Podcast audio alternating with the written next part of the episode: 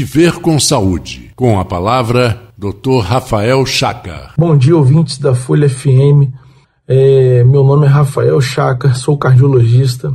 Vou aqui no programa agora Viver com Saúde esclarecer algo de bastante demanda em nosso consultório.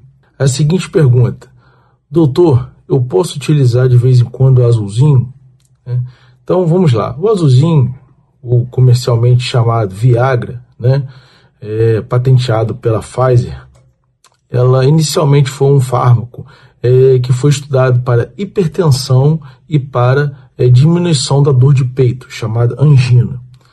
Durante os estudos, observou-se que ele produzia uma forte ereção.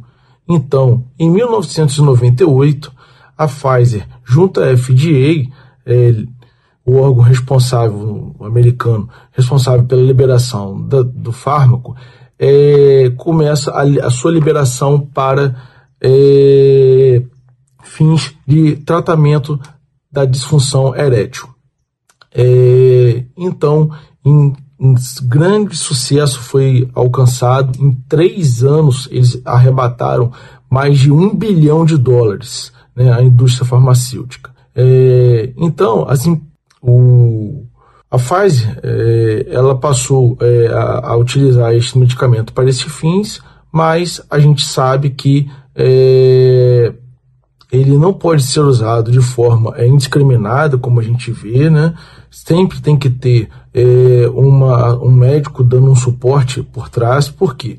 Por exemplo, pacientes que fazem tratamento é, de uma coronariopatia crônica, ele pode usar algum medicamento que já seja vasodilatador e aí pode, junto a, ao sildenafila, é, aumentar essa questão é, do efeito vasodilatador.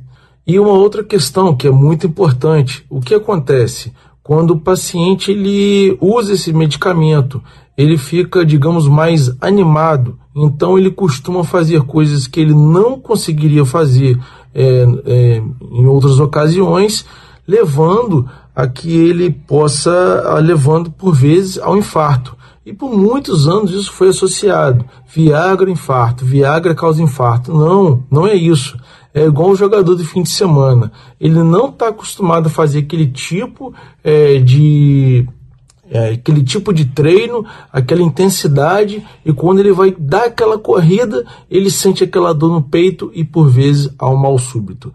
Então, é, nessas situações, a gente aconselha o paciente a situações passivas, né, situações que, que possam trazer melhores é, de rendimento ao paciente de outra forma.